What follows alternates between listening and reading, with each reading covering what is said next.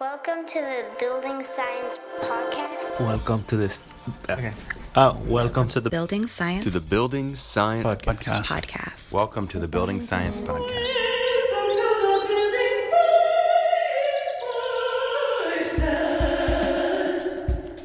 bringing the human factor to architecture and design. Brought to you by Positive Energy in Austin, Texas. Okay, hello and welcome back. Welcome back, everybody, to the Building Science Podcast. I'm Kristof Irwin. Solo this time. Miguel's not here, but I am here with Pawel Misztal, and I can't wait to introduce you guys to him and some of his thoughts he's going to share with us today. Pavel is an assistant professor in environmental engineering at the UT Cockrell School. He's also a longtime friend of Positive Energy, and he is generous in donating his time. Um, this is something of a research to practice uh, episode. So we'll just jump in now. So, Pawel, that was a skinny introduction. I'm, I'm really curious to know how did you end up, uh, like, what's your background, I guess, briefly, and how did you end up being a professor in, in studying indoor air quality? Any influences or thoughts on that? Thanks, Kristof, and thanks for having me here. I'm very excited to uh, Yeah. give this uh, podcast. So, I guess I've been um, fascinated about chemistry of the environment. I always was wondering what uh, we inhale, what is the composition of those molecules, and uh, one thing that uh, opened my eyes was when I was reading a, a toxicology book when I was a young kid. Wait, wait. Uh, how, how young were you reading a toxicology book? Uh, Don't say eight years old, or I'll be. No, I think it was uh, sometime in my elementary school. Oh my goodness! Uh, yeah, and I kind of bumped into it. And what I was quite excited about uh, to read is that there were many chemicals that could not be seen and they, they may be toxic. So uh, I think the example there was cadmium. Uh, cadmium is a heavy metal. We talk a lot about lead, right? Lead in paints in the Mhm. buildings, lead outdoors uh, from um, Emission, car emissions, yeah. for example. Mhm. Uh, but we talk very little about cadmium, and basically, if you are in a subway system, the train is braking, there's cadmium in the um, uh, in the braking pads.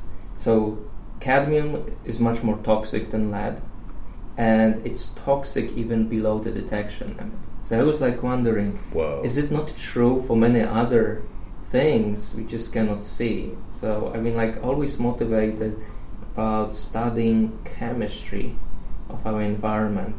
So I um, at UC Berkeley, um, I was leading a project that was focused on measurement, outdoor measurements. We um, were measuring from a Navy aircraft um, air quality in California. So we were flying around the Central Valley, and we were measuring uh, pretty clean air, and and and basically uh, we know a lot about the outdoor air, and and. Uh, that project was focusing on biogenic emissions, uh, emissions from oaks. So oaks are How do you uh, spell that? Uh, oaks, Mm-hmm. uh, O A K. Oak. Oak- Oak. oak trees. Oh, so oak Yeah, trees. Got it. I thought it was an acronym. oh yeah, yeah. So uh, oak trees uh, emit a lot uh, of isoprene, and it's important for atmospheric chemistry uh, because uh, it gets oxidized. It uh, affects um, aerosol formation and uh, and other processes. But but generally, like uh, the outdoor air is generally clean. If you if you unless you go to some industrial areas close to major uh, pollution sources, uh, and uh, but I realized at UC Berkeley because later on we had this very nice project focused on indoor air, and it was the first time when we were going to pretty nice houses in Oakland Hills, right. and we were wondering, wow, these houses are so nice. Will we even see anything? And and wow, we were completely blown away. Uh, we we were shocked because the amount of organics that we observed indoors was like two orders of magnitude higher than than outdoors. So So I was like thinking, wow, we are worried about this outdoor air, but the whole fun and like we really should study is uh, indoor air environments that we are not doing. I, I think It's great you describe it as fun. and I'd like to bring you back just briefly, but go ahead, finish your thought. I'll bring you back to organics. So you'd like to think that Yeah, so so basically, uh, we were measuring a indoor and outdoor environment, and and it's basically the only time when the concentration of air pollutants indoors uh, went to, to that outdoors was when we opened all the windows, all the door, we basically flushed and ventilated the whole house. So um, I don't think people generally realize that uh, we live like more than 90% of life indoors and the air indoors is just so much more polluted than outdoors yeah, and just at, at least uh, in terms of gas phase organics uh, pm uh, is a different story because there are different outdoor pm sources but also cooking indoors is a huge uh, source of All right, Oh, great. You've uh, just given us yeah. three big topics, but just to underscore, so um, for you all listening, when when we hear more than ninety percent of our lives indoors, that's data from the National Human Activity Pattern Survey from two thousand and three. So pre-pandemic, also pre you know cultural changes and electronic gadgets that might keep us indoors more. So it's probably probably more now. Um, so organics, and you just mentioned gas phase organics. Um, I challenge you to succinctly describe, like in terms of indoor air pollutants, organics, and then this dance between gas phase and particulate phase. Yeah I so- challenge you. So, so basically, um, we uh, historically we used gas chromatography to measure uh, concentration of different pollutants. We focused on uh, emissions from materials, and that knowledge that we gained over the years has been very useful because we, uh, for example, learned about um, impact of flame retardants, some SVOCs, and so on. But there were very few studies that actually looked at the processes as a function of time. Mhm. So, for example, you could have a survey paper which surveyed hundreds of different homes, and these would be mostly snapshots um, and me- measurements because uh, the truth is that chemical composition is very complex and we are able to observe now more than a thousand of different compounds So it's complex and it's very dynamic. it's very dynamic. Different compounds can uh, change over time in a different way. Some can be accumulating, so some will be depleting, and um, it's um another thing to realize is that we are skewed by abundance. Like we usually, and, and this was because we are limited by the detection limits. So we were looking at, for example, 20 most abundant compounds. But the point is that the most abundant doesn't mean that it's most relevant or uh, Mm. most important for toxicity For health, yeah. and, and human health because toxicities uh, span nine orders of magnitude.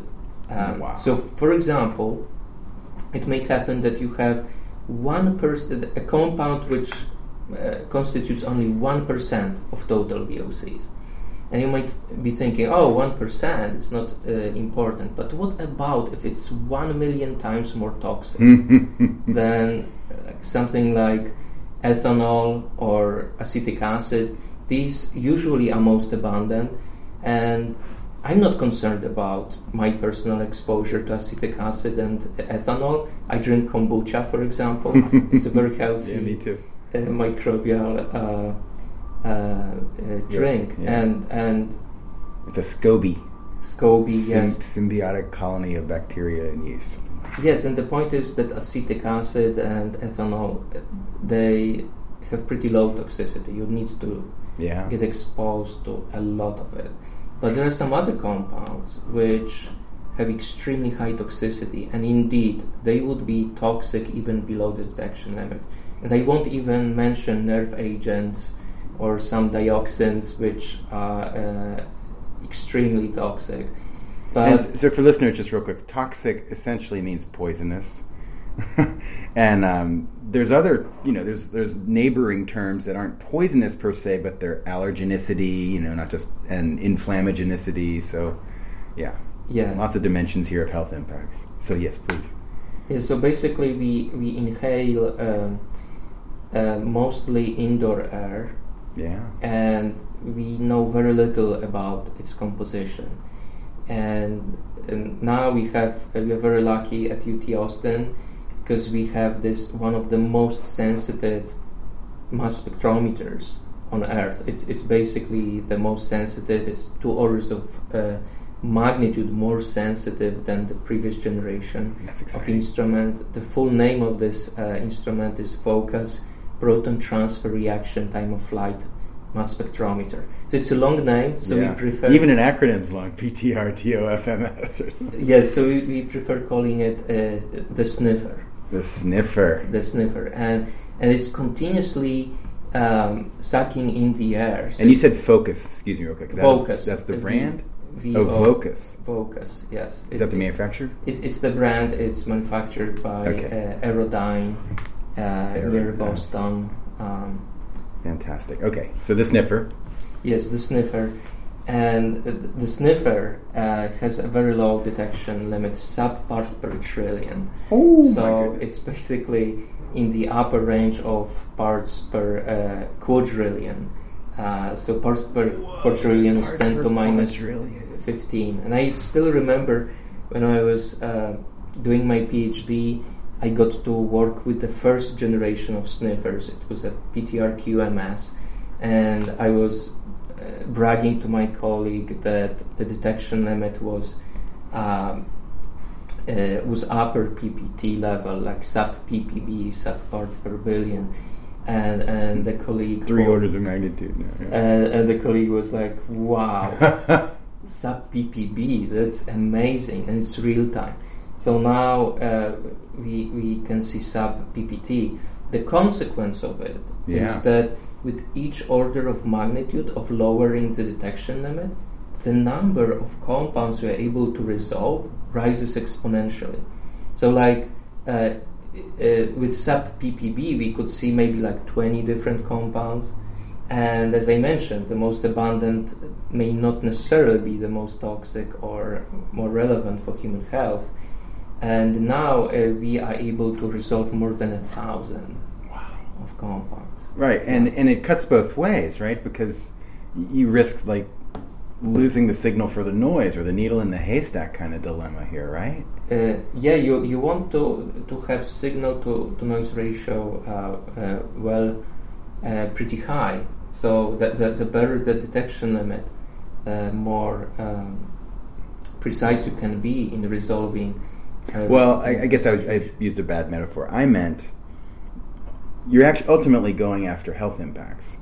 And if you're measuring thousands of more chemicals, each one of them interacting potentially with each other and microbes, and to be able to correlate what you're measuring to the outcomes you want to prevent or cause, good outcomes, that gets more complex. Uh, exactly. So it gets more complex, and we also learned how to embrace complexity, but uh, not spending one million years in analyzing compound by compound, but to use, for example, multivariate methods, statistical methods that can group chemicals and can see how different groups of chemical uh, chemicals behave. And, and also, if you compare the abundance pie chart and the toxicity pie chart, they would look completely differently. Yeah. Yeah, I'm, I'm actually, I don't want to veer us off because I want to make sure we go kind of pedantic, but I, I, I got to ask this topic. So you mentioned these different groupings of chemicals, and I'm- was trying to look up a paper here in real time. You were studying ferminols or, you know, fur, furans. Yes. Did I pronounce that right? And that, that's a group of chemicals that we emit?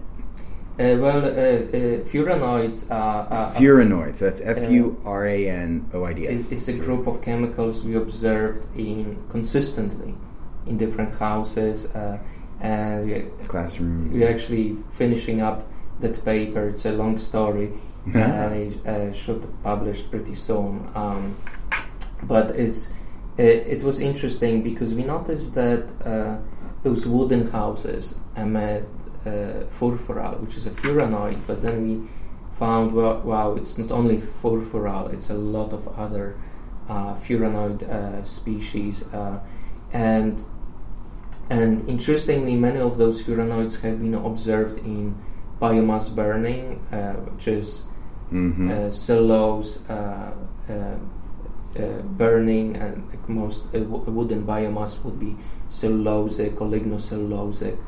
And when those polysugars, uh, polysaccharides uh, degrade or combust, they, they generate those furanoid compounds. Uh, so just cellulosic wood. This is not like a fossil fuel emitting emissions is yeah, so basically, the, the, the house that we were studying in California. It doesn't have to burn apparently. Yeah. yeah, w- w- was pretty old house, and uh, basically, like the previous indoor uh, indoor research focused a lot on new materials. Because if you have new materials, it often times of gas is something. Right. The But- VOCs and SVOCs. Yes, but no material lasts forever. I- i- In fact, uh, all materials degrade, and if you, if, even if this process is relatively slow, like it would take hundreds of years for the wood to to lose its uh, mass or uh, significantly. Um, The It- oils in it. Yeah. it, that basically this even slow process, if it releases something that is highly volatile, that means has a high vapor pressure, you will see quite a lot of it in the environment. So we found uh, that furfural and uh, uh, other furanoids uh, like furan, methylfuran, furoic acid, uh, furfuranol, and they were so nicely correlated, and we par- we saw particularly high uh, emissions in the attic, yeah. which was like completely wooden. yeah. Baking wood. uh, yeah, kind of. And and wood is fascinating because it's uh, you know it's a biological material, but it can last for such a long time. It almost like it's self-preserving itself, and those furanoids, the smell of furanoids, it's like the smell of library. If you go to the library, you Mm. have a lot of books, so it's like wood, and this this very nice smell. I, I personally like this smell. yeah. Is um actually comes a lot from furanoids, uh, formic acid, uh, and and some other uh, compounds. Um, and I don't want to say that this is like oh these furanoids would, could be potentially uh, very toxic because it's not about the to- compound it's about the dose so if your house is not well ventilated uh, there could be exposure potential uh, toxic exposure from many different sources hmm so I think that So that it's not about the compound; it's about the dose, it's about the dose and so yeah. you want to dilute it to reduce the. do- So, but it, that implies I'm trying to cut to the chase. So that implies that you are saying there's a concern with these furanoids as far as health impacts. Well, we, we, we notice them. We notice that they are present indoors and they are relatively quite abundant. There, were, uh, there was a paper that surveyed Canadian uh, wooden homes and they consistently saw furfural. Um, what we saw, we also saw um, a lot of other furanoids that are coming into play. And the question is, uh, what is the role of those uh, chemicals? And they basically might contribute. Some of them are odorous, so they can contribute to the this this uh, this kind of um, special odor of each house. It's, Mhm. it's, it's like a fingerprint. Yeah. Um, uh, but yes, furanoids is just one class of compounds. We were even uh, quite amazed that uh, aromatics, for example, benzene and, uh, for example, C8, C9 aromatics such as uh, xylene, trimethylbenzene, uh, they were more abundant indoors than outdoors. And you could think, oh wow, these compounds uh, are mostly coming from fossil fuel burnings. But well, interestingly, they were generally more abundant in indoors than than outdoors. So the because there's so many different sources indoors, and the volume and air exchange rates indoors are just so much uh, smaller. So this Mhm. leads to accumulation of, of some of those uh, compounds. The only time that outdoor concentration of aromatic Aromatics. compounds uh, spiked and exceeded uh, was when there was a person lawn mowing using Mhm, like gas uh, gas, gasoline uh, lawn mowers, and this is exactly the Yeah, moment when yeah, yeah. Well, the emissions of mowers are they're not regulated, or maybe they are now, but generally haven't. So I want to bring us back to the furanoids just briefly. So the smell of wood, um, you know, trying to tie it into the MVOCs that you're measuring, these microbial VOCs, because you have this wood, it's covered with microbes too. Are the microbes like? Is it the microbial emissions from eating wood that are the furanoids, or is it the wood itself, or is it both? Uh, so, so that's a good question, and, and these processes are quite complex i- uh, indoors. It's uh, you cannot like generalize that. Oh, it's all chemical. It's all microbial. right. You can say, well, maybe some processes dominate at different times, Yeah. uh, but It's a uh, dance. we, we were, and I personally was very interested in microbial emissions that is quantitatively expressed as emission uh, rate per uh, microbial cell, so that we can Whoa, uh, per cell. per, per microbial cell. Yeah, for example, bacterial cell. hmm So, like an endotoxin from a bacteria. Yes, and when I got interested in microbes and chemistry from microbes, I quickly realized that. Uh, In elementary we- school. we- we no, no, no. It was actually at, at UC Berkeley. Oh, okay. But but uh, I was quite amazed that uh, that basically we, we, didn't understand a lot uh, what is happening with with microbes indoors. We, we knew a little bit about sick homes, right? So obviously, uh, if you see mold, a moldy house, um, then you basically start to uh, to worry, and you can smell those mushroom alcohols and uh, other compounds. But our question was, what is the microbiome in normal house, and would it contribute to Yeah. uh, to air quality? Would it be uh, would, would it outcompete all these other sources that we use, for example, combustion, cooking stoves, and so on? And also, like the way I was initially imagining microbes, I thought they were pretty much everywhere because microbes are everywhere. Yeah. Microbes are us. yes, but but also uh, bacteria and fungi they love moisture. Like they cannot Mhm. really su- survive for too long. if It's like the volume knob in some ways. Yeah. and and and basically, um, if you look at the surfaces, uh, at indoor surfaces, they they they will be very heterogeneous. It means that it's a little bit like looking uh, with Google Earth and try to look at uh, like meter by meter through the whole globe. It's like extremely heterogeneous system.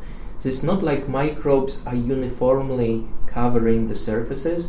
You may see uh, oasis where there is a colony and they thrive there. There's some um, in microscale. You may may have also the relative humidity, uh, water activity uh, will also change in microscale. So it will not be completely the same everywhere. So you will see those oases and you will see deserts. And our techniques to measure concentration of and abundance of, of microbes also have certain detection limits. And the wood, for example, it- it's uh, you could s- see some rot or um, Right. Decay or. or, or, uh, some some decay or because there is some fungus. But Or normal mold. wood Mhm. that is well preserved, it also would have some microbes. It just we cannot see because it's it's pretty low um, low abundance, and we we realized that we are able to observe some microbial VOCs below uh, those limits that like microbiologists do with uh, PCR, for example. So it's usually like if the abundance is less than 10 to the fifth, uh, so 100,000 uh, microbial cell per square centimeter, um, it would be difficult to detect by like conventional methods. You could do it. Uh, there, there are different ways, but generally, it would be regarded as kind of non-microbial Right, right. environment. but That's uh, fascinating. But you know, it, the, the, if, if, if there is microbiome on wood, it has a long time scale. And there are also chemical processes, so it's not all microbial. In nature, chemistry and uh, biology, they, they never work separately, they work together. And so there's a lot of uh, catalytic processes, like if you accumulate um, uh, too many acids, then it will. There's so many feedbacks and Mhm. like self- between the chemical side and the microbial and side. microbial side and self-inhibiting and so on. Uh, Actually, I gotta I gotta do a quick definition. I, I, actually, for people listening, just just to frame it, right? So, if you're indoors, the good news from a health perspective is you are in air of our own making, right? We can we can make it healthy. We don't know exactly if we are because we generally don't ventilate. But I want to make it clear. Like, let's say you're in, in indoors, even including in a car. The room you're in, like the room we're in right now, Pawel, has probably got I don't know a couple hundred pounds of air in it.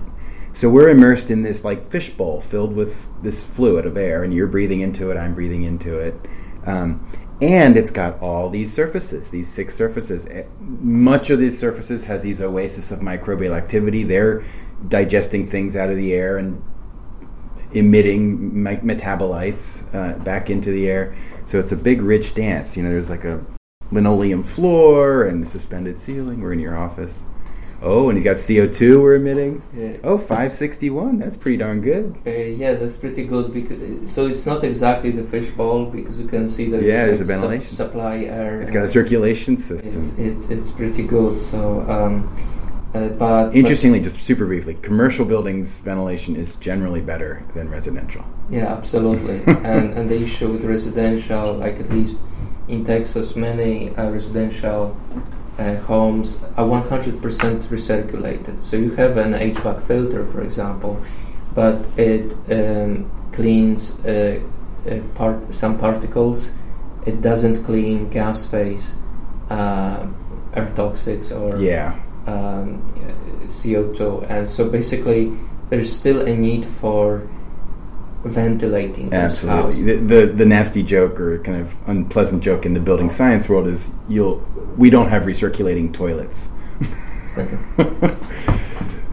so it, right now you're you're alluding to this, and I just want to frame it for listeners, right? Like, oh, this is a good one. It's like it's the 20s, the 2020s, and it's kind of like the roaring 20s of indoor air quality understanding. You're in the field at a time when it is um, not just the chemistry is dynamic, but the understanding is very dynamic. Is that an accurate characterization? Yeah, the, the basically, um, I think it's a good good time for indoor air quality. The number of papers that are coming out now, this field is literally exploding, and now that the atmospheric community also realize that uh, these are the environments that we need to study, and they are important for health, and also there's a considerable flux from the homes, like uh, especially in urban areas, in the cities. Um, uh, in New York City, for example, uh, we um, where we have one project, we it's basically humans emit a lot as well, and and and it's quite uh, a substantial flux uh, that if you enclose indoors when the air exchange rates are not so high, the dilution is much lower than in in outer atmosphere. The, it, it's not surprising that exposure to many of the pollutants is so much higher. So one thing that can help uh, general public is to understand how important it is to, to ventilate homes, and you don't have to ventilate all the time.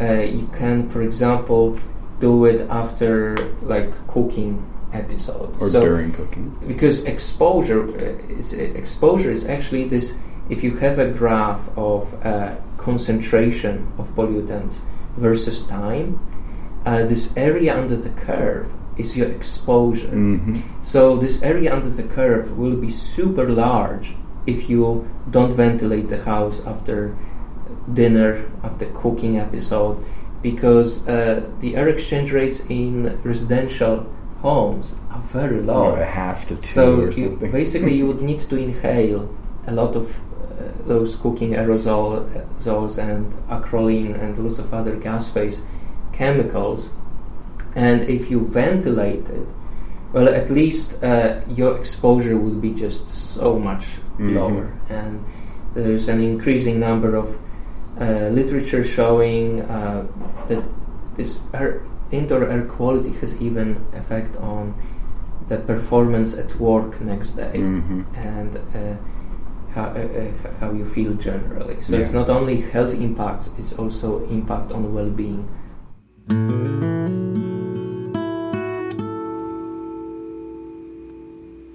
Yeah, and, and also like coming back to uh, to microbes. Yeah, and microbes, sure. I, I, I want I, I want I want to make the point Mhm. that uh, in general the chemical processes, especially combustion, is a major source of volatile organic compounds.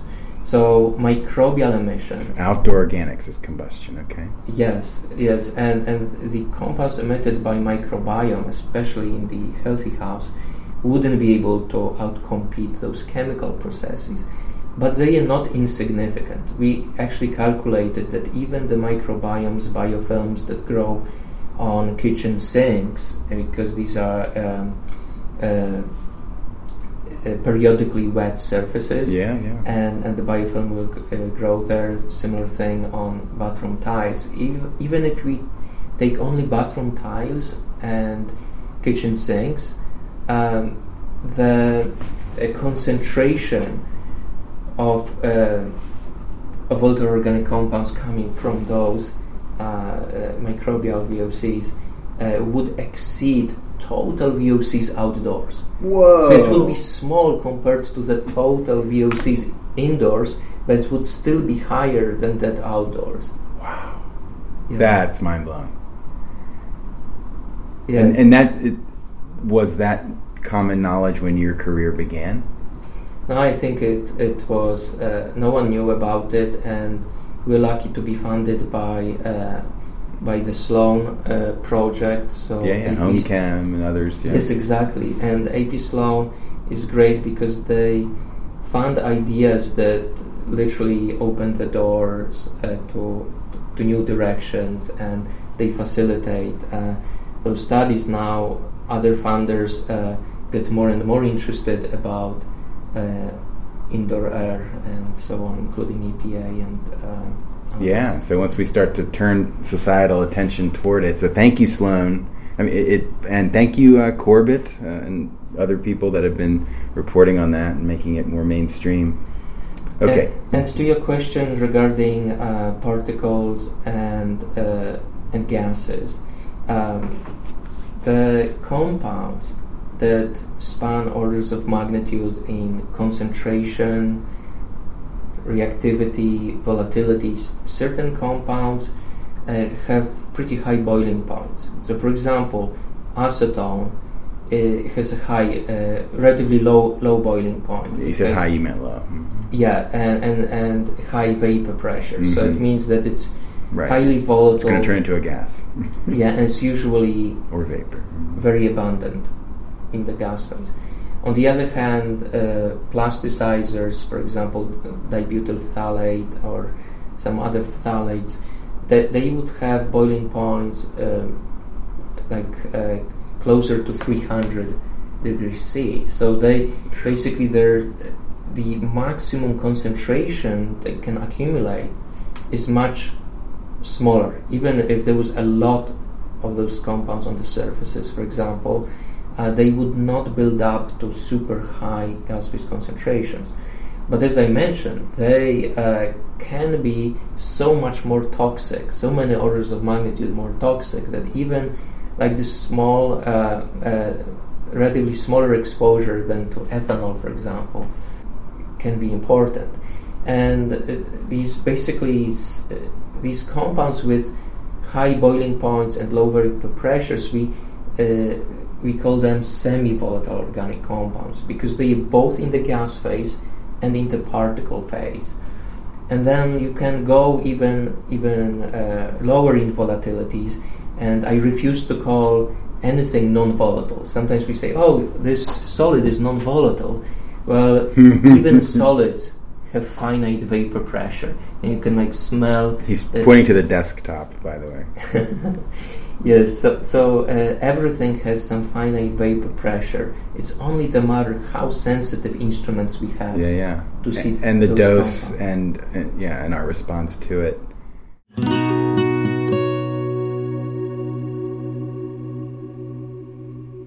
So cooking it puts a lot of heat, drives a lot of chemistry.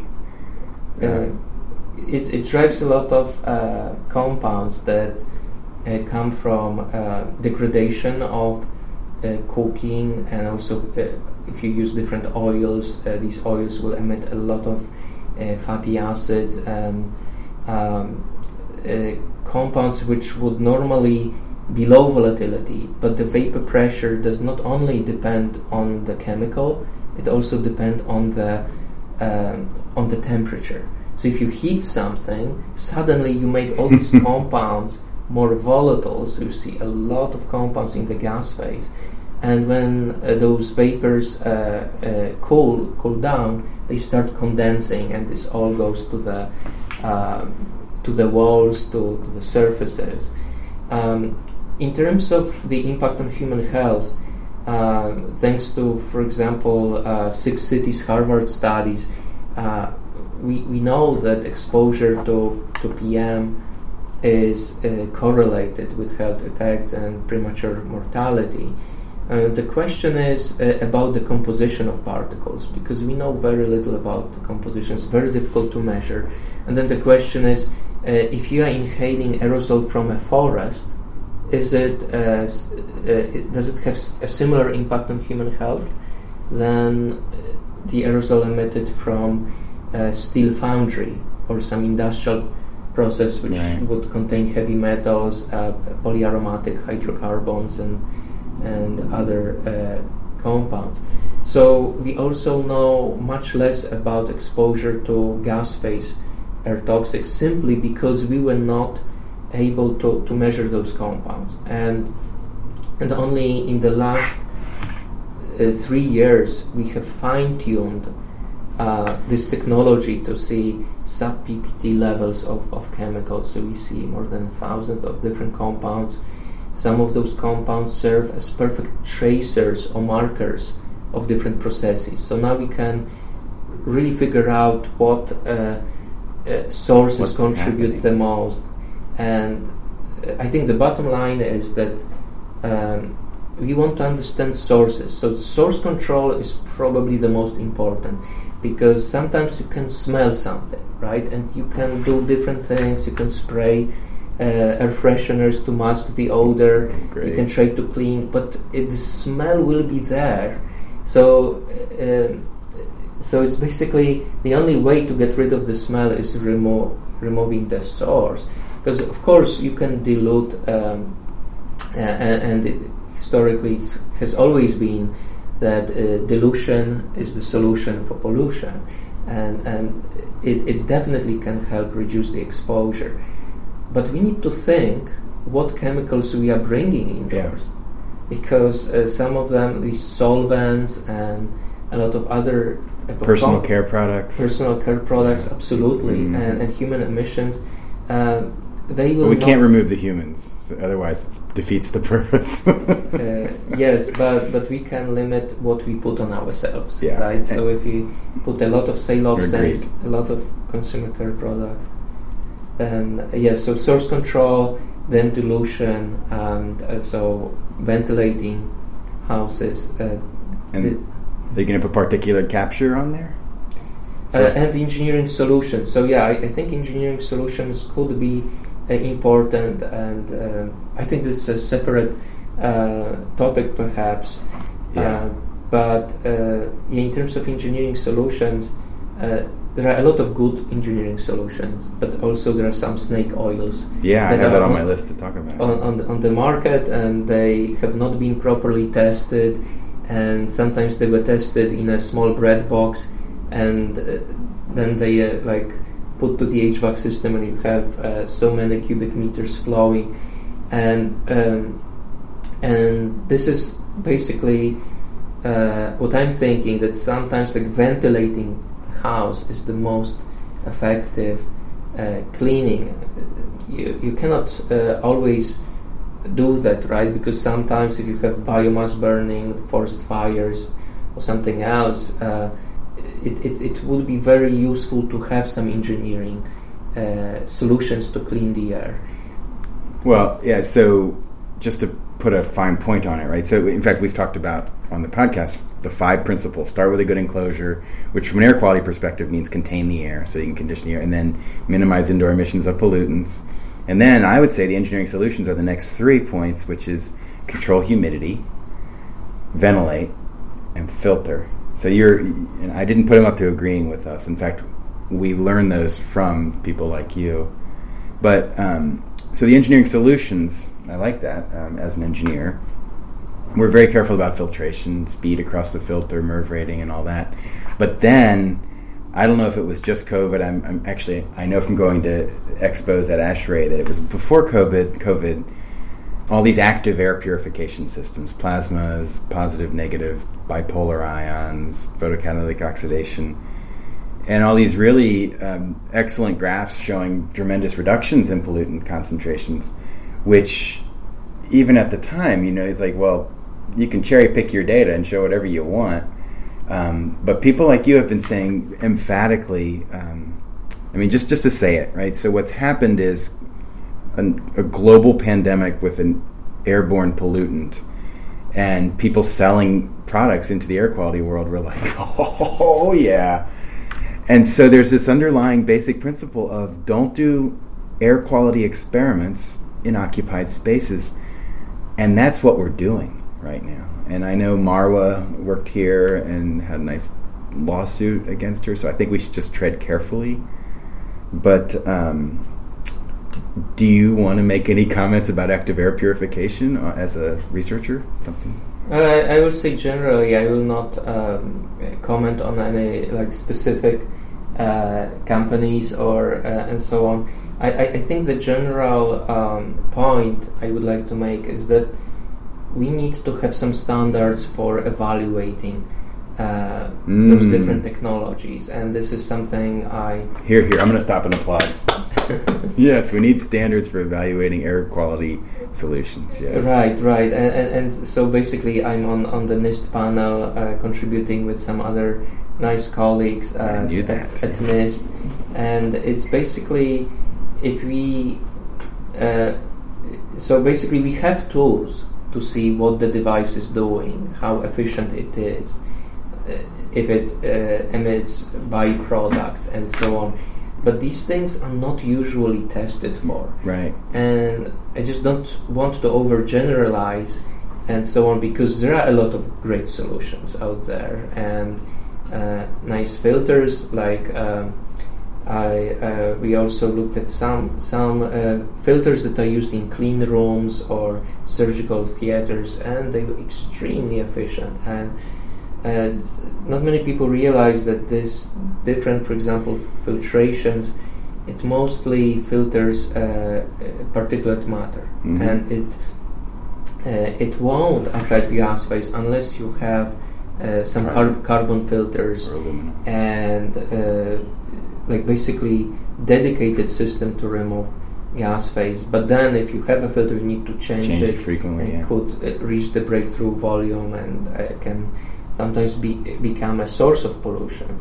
So, um, oh, could you just elaborate briefly on that? So, so I understand activated carbon saturates essentially, and so if I'm still exposing saturated carbon to gas phase pollutants, it makes it worse? Well, I can just give you an example when uh, there were uh, California fires. Um, oh man! I basically got an air purifier. I was very careful not to choose the one with uh, UV wavelengths that generates ozone. So I just got the one with uh, the 254 nanometer. Yeah, no, no. I just got the one with HEPA filter. Mm. Oh, oh so without the UV. Yeah, it was without the UV and, and also with the uh, pre-filter. So that pre-filter protects uh, contained uh, uh, activated carbon that was removing um, pollutants and it really worked quite efficiently. Like even if you were like cooking something and so on, it was reducing this odor, smell, and, and so on. And I was using it all the time when there were uh, fires. It was kind of foggy outdoors. You can see this uh, Yeah. uh, smog, kind of uh, dust and um, uh, uh, biomass burning uh, particles. Uh, so, so I was running it a lot, and then uh, the uh, the first fires finished. So uh, I put the air purifier aside. Oh. And then after some Really time, mixed. I needed to use it, and I turned it on, and I couldn't believe it. the whole smelled like fire. room again filled out this like fire smell and so on. So it, it cle- clearly was actually giving off. It had sorbed them and then it was desorbing. Absolutely, Wow. absolutely. So if you had taken it outdoors and put it in hot, sunny conditions, it might have desorbed outdoors and then you could use it? Or is it. Um, I, I think there are some ways of regenerating filters and so on. I don't want to go too much there. yeah, exactly. Because because also it's, it's the question about uh, not only how efficient the filter is but how effective it is so um, even if you have 100% efficiency but there's a small flow through the device it will not clean a large uh, Right. volume of air so um, ventilating uh, homes like in, in general um, the outdoor air quality is just so much better in terms of gas phase concentrations and it's never really cleaner I- indoors than outdoors uh, in terms of gas phase and unless you have some very specific engineering solutions that's because it's always outdoor plus so even right. if you close That's up the, the background windows plus and what you added. Yeah. yeah things will uh, uh, will penetrate and, and and you add more sources from indoors So this is challenging, y'all listening. I, my brain wants to go so many different directions. So he was just alluding to clean air delivery rate, right? You can have a very effective filter, but it's moving a very small amount, producing a very small amount of clean air. Um, and you could compare that to one that was less effective, moving a lot more air through it. Um, so that's the CADR, and we have information on that. But I'm curious if you know, and you can just say, no, it's not my expertise. Um, filter media is uh, it's not just a sieve. Filters aren't sieves. Um, they have a characteristic dip in the middle or in, in the, around 300 nanometers. And, well, just generally, the filter characteristics have electret characteristics, where they're using electrostatic forces to trap the particles. And that wears off over time. And I'm curious if you know much about electret degradation, and specifically in humid climates. Mhm. And I said no as a fine answer. yeah, so everything that degrades and um, all these kind of new solutions should be properly tested. I haven't yet tested uh, those technologies. I think we should uh, take them um, to our lab and, and, and see what is happening yeah. and how significant that process is. And um, so, uh, yeah, I, it should be rated. There should be ratings on how quickly these filter characteristics degrade. Right? It's because you buy a filter, it's supposed to be effective to a certain level. Yeah, please. I, I definitely would test uh, those solutions first and, and evaluate how efficient it is. And it was nice that you brought up CADR. CADR is the good metrics, and it's not all always disclosed or measured by the manufacturers. Some And it darn well should be. it should be, and, and, and many um, manufacturers and good air purifiers they, they have Yeah, prominent. yes they, they basically are honest about it and disclose it um, and some others uh, don't have and yeah so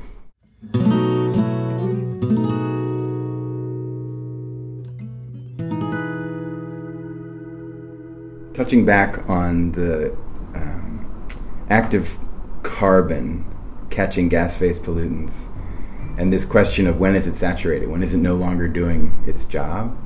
I saw at a trade show carbon that was supposed to change color when it got saturated. Have you heard of that? Is, is that still happening? You know anything about that?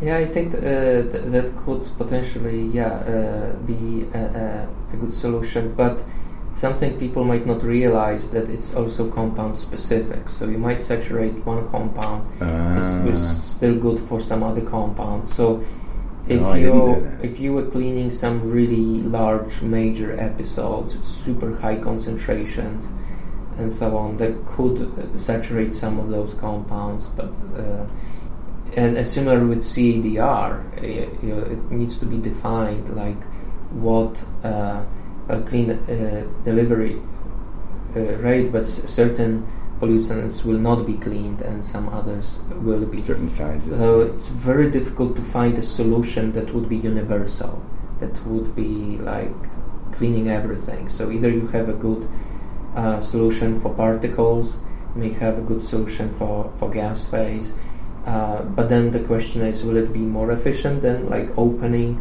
the windows and doors and like literally venting the whole system for like 15 minutes and then closing up? And I know we are basically afraid. I would guess no. Oh yeah. I don't know. What would you guess? Well, it, it depends because I. Well, it depends on what's outside, actually. Yes. Uh, it, it, it depends because, uh, for example, uh, be- because, uh, for example, if you uh, we are concerned about uh, energy bill, uh, and and and this is why, like basically, Okay.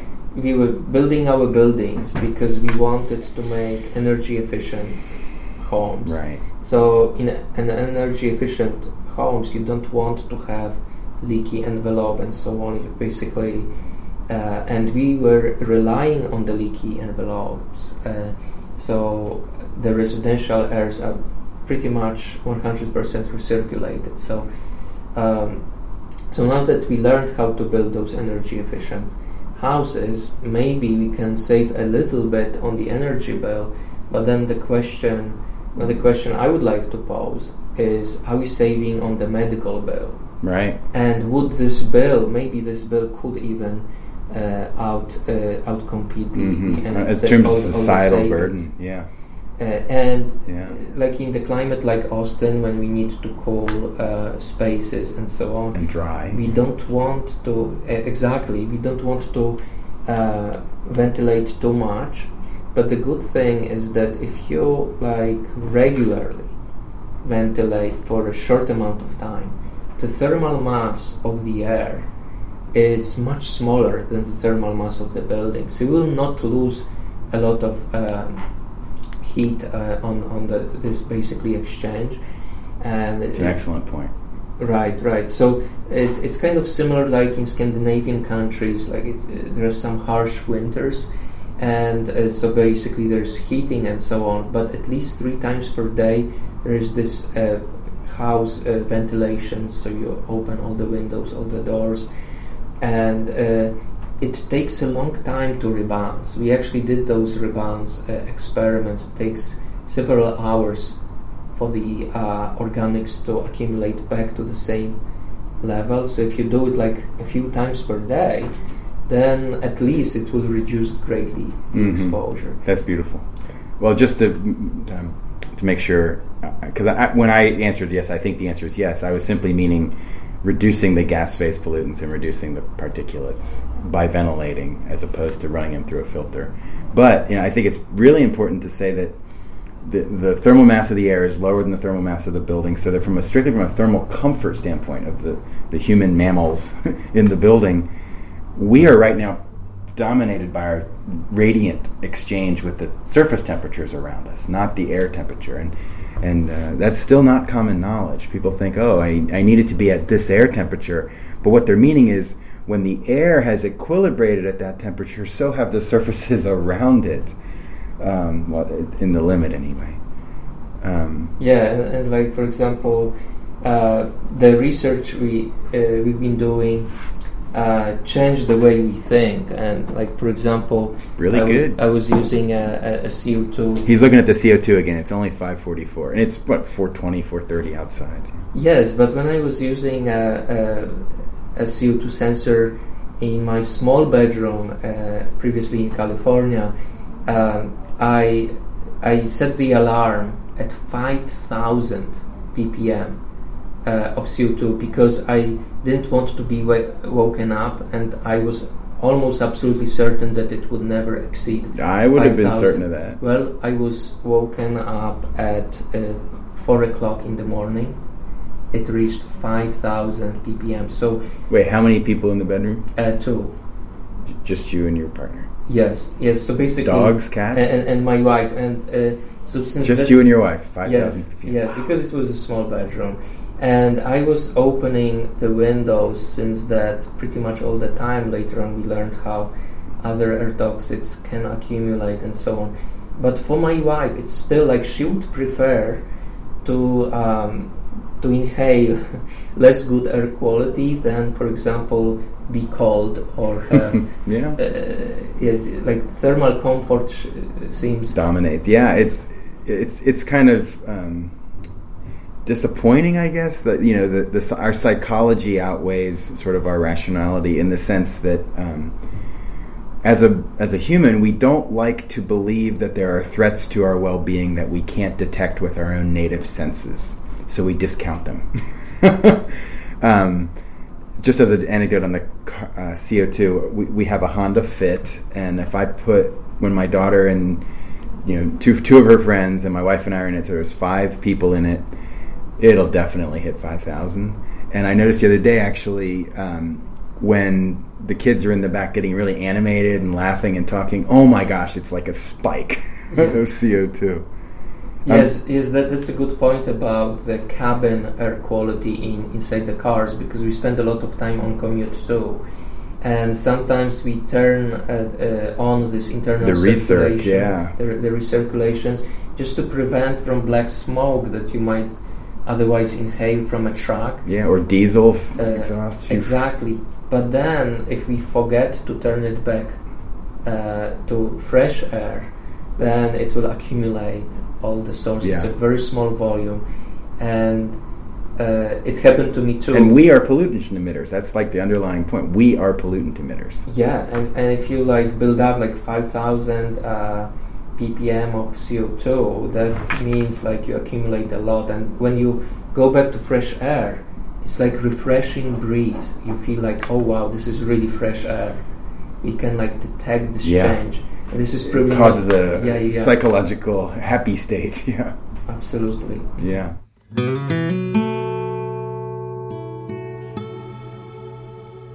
Okay, so I, I have a couple more. We, we need to start bringing this in for a landing. Um, so mentioning CO2, ASHRAE has just released, oh, I don't know, maybe six months ago or something, its position paper on CO2. It was interesting. It didn't quite go, it didn't like kaboom, here's the answer. And it didn't kaboom the answer to the question is CO2 a pollutant or is it a proxy for human occupancy and there's other pollutants being emitted? How would you approach that answer? Uh, so we as human uh, humans we, we learned to tolerate how uh, high CO2. Like on a submarine, you would have like um, more than ten thousand and so on. So like unless it's really really high, uh, I think it's also a mild se- sedative, right? So you don't want to drive at night. So people on subs are mildly sedated. That's great. at- at hi- high CO2. But uh, I, I absolutely agree. It's it's a great marker because it basically, if you have a lot of people, we have about thirty-eight thousand ppm of CO2 in our breaths. So uh, we have huge sources, and we also emit about uh, we have about eight hundred parts per billion, so close to one ppm of acetone in our breath. And There are also other metabolites, other chemicals. So uh, there is, if CO2 can accumulate to high levels, it means that many other VOCs, many other air toxics, and a lot of other compounds that can uh, go through our lungs to the bloodstream, and then some of them will go to the to the brain. We don't know what The those uh, compounds Yeah. uh, are, are doing, and we know that, for example, smell of rose can affect our mood, right? But the question is, how does inhaling um, uh, in indoor air and, and those pollutants how, how does it change things in our brain because these uh, if it's hydrophobic if it's not water soluble it will cross blood-brain barrier it will go eventually to the brain we don't know what is And it can inflame your brain. Yeah. uh, like some compounds, such as uh, volatile cyclic siloxanes, which are added as lubricants to consumer care products, they are very volatile, despite their high molecular weight. Uh, because they have this cyclic structure, it's like a little bit like a wheel, and it makes a perfect lubricant because you can roll the antiperspirant uh, along the skin, and it's pleasant to the touch. But uh, I don't think we realized how volatile it is. It is odorless. We cannot smell it, and if we could smell it, it would be obnoxious. You wouldn't be able to. it's so yeah, yeah. It's prevalent. like it's like getting to an Uber car after the driver like used fr- air freshener, and you just have to open the window. yeah. Oh my gosh. But with siloxanes, we, we inhale so much higher concentrations, and uh, it's literally close to those used in exposure studies on animals, and we basically you don't know. uh, yeah, it's not regarded as acutely uh, toxic compound.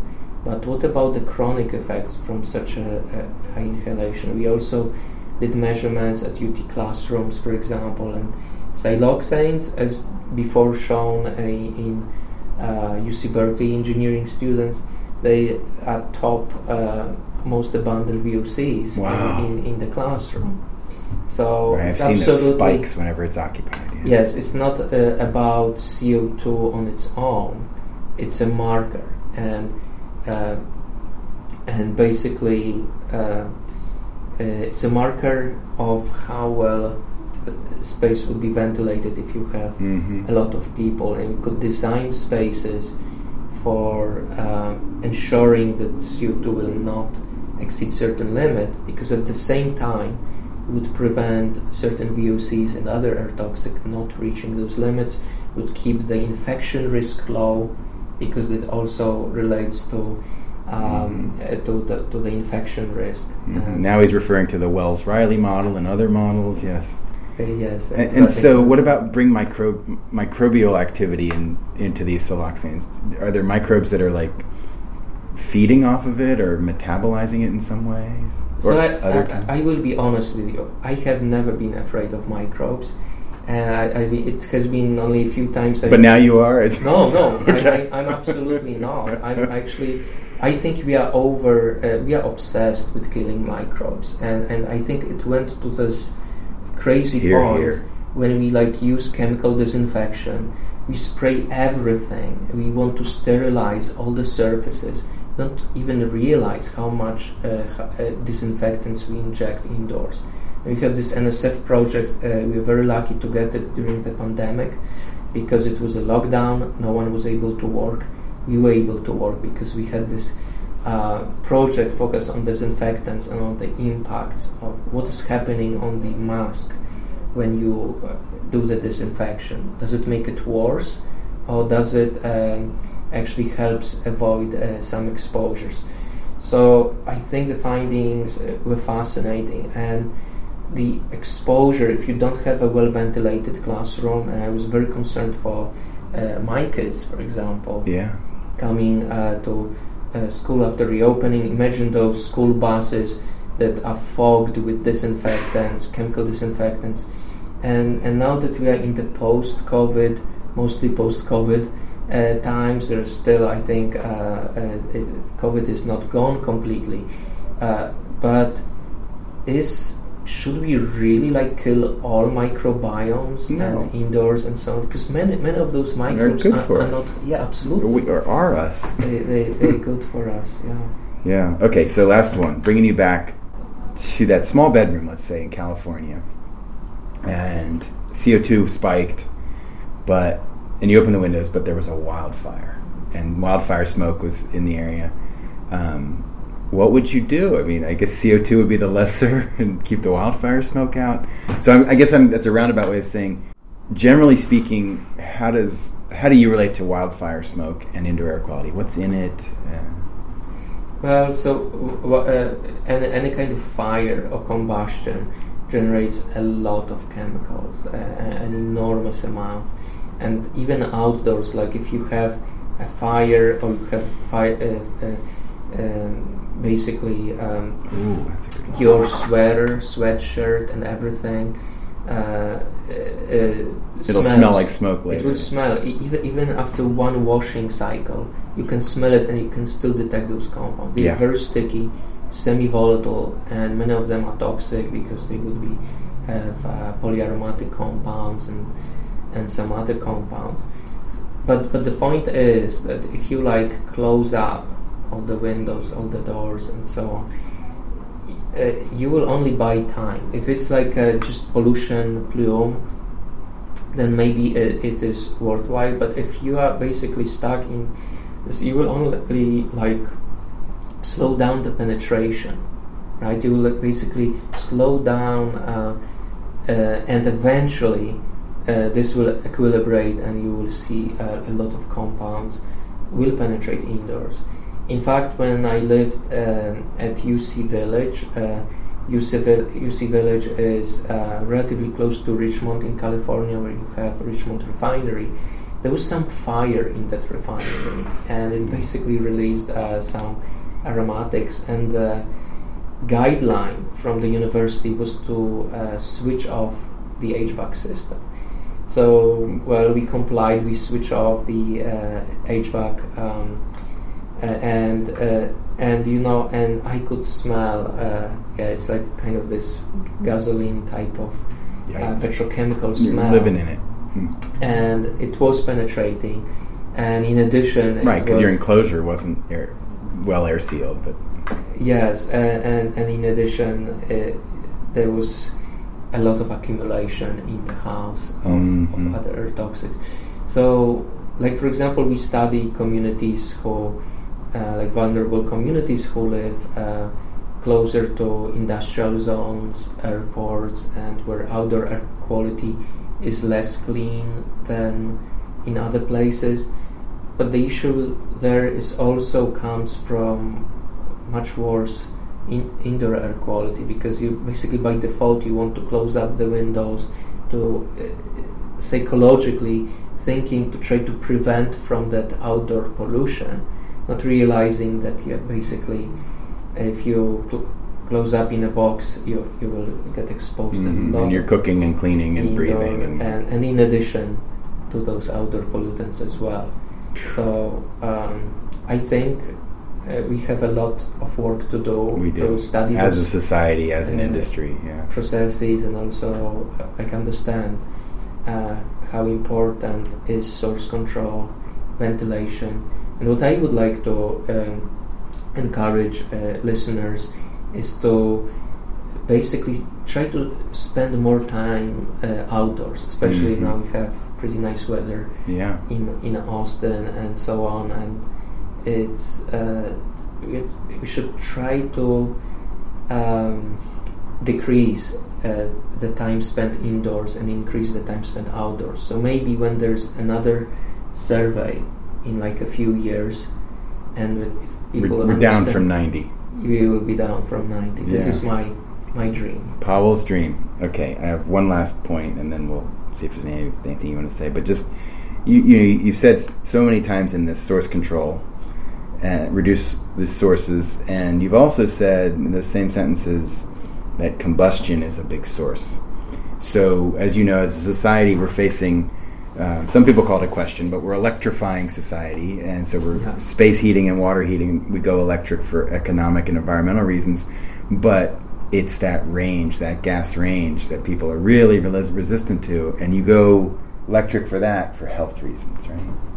Yeah, so I I, I think we, we sometimes um, get too narrow-minded. Like we, we see one problem, but then there is another big problem, and we don't don't see it. So it's basically the gas stoves. Like they will be emitting, for example, um, nitrogen dioxide, NO2, and uh, there, there will be some impacts. But even if you have an electric stoves and you basically uh, put a little bit of food somewhere there, it will burn. It will emit a lot of VOCs. So it's not like Yeah, um, magic fix. It will like yeah, magic fix uh, or or anything like that. We I think um, I'm a fan of electric technology in terms of electrifications, electric cars. At least it shifts the pollution away from uh, from people and kind of reduces the exposure to tailpipe and so on. But we also this is relatively new technology, and we started testing it as part of a, a, DHS project and some other projects in collaboration with um, Professor Ezekoye from mechanical engineering. So we basically went to one house, and as part of training for firefighters, we, we literally set the house on fire. Woo! Yeah, and, and basically we put the electric car uh, to the garage. Oh, and we wanted to do everything we could to ensure that this car will explode. So we charged the battery maximally. We put a lot of fuel underneath uh, the car, and we uh, like basically we took the mass spec sniffer uh, to to the mobile van, uh, mobile platform, and we basically were sampling dilute plume from away from the house downwind and looking at the ratios to figure out what concentrations would be in the house. So basically the project um, was uh, very successful. We basically learned what the markers of uh, pre-explosions are. We first first study, studied them in in the uh, fire lab. So we figured out all those markers. Wow, uh, when b- before the battery explodes, it the uh, cell will rupture. It will start uh, releasing uh, different electrolytes and solvents, and we can see them. And y- you probably have heard Make about those incidences in New York City. There were electric scooters blowing up um, in, um, Yeah. especially when the battery gets wet, or in, in Florida after flooding, there were like uh, cars were blowing up. So in, in that house on fire, we were absolutely shocked how much air toxics and organics are produced in, and basically, like I'm thinking about the firefighters because they. Uh, Yeah. they basically go and help Toxic us, but they get exposed a lot of it, and they have proper gear. They have different, but sometimes like the fire is extinguished, but there's still a lot of those concentrations. I noticed uh, like some people were taking off the masks after the, uh, uh, the the fire was extinguished, but we saw like close to ppm level. Uh, benzene was uh, extremely high uh, still. So it's um, it's pretty amazing. Well, the, the the the surprising thing was that that particular Wow. car, uh, the battery didn't blow up, even though the temperature was like uh, thousands, the thermal runaway. But the design of that battery was so was so well done, then it didn't blow up. So I was immediately thinking, okay, I want that car. Yeah. I want to. Uh, Are you allowed uh, to say what brand it was? no, I don't want to disclose just so that Okay. it's not. But uh, yeah, it's uh, That's great to know. What a great study. And so I guess you could imagine alarms being made that would say the precursors to battery explosion are being measured. Oh yeah, we could like think about the car. the, the, gear for firefighters, for Mhm, example. mhm. To uh, also now that we know what markers these are, we can develop um, um, biosensors that are very specific to those compounds. Wow.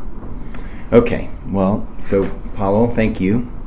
Um, and I, for people listening, I, you- what's happening here for both of us, but particularly Pawel, is this is a huge body of knowledge, and trying to meter it out into a, a linear sequence of thoughts and ideas is a, it's a rich, fun experience. And so, thank you so much, Pawel. Thank you, Kristof. Yeah, and, and thank you all for listening.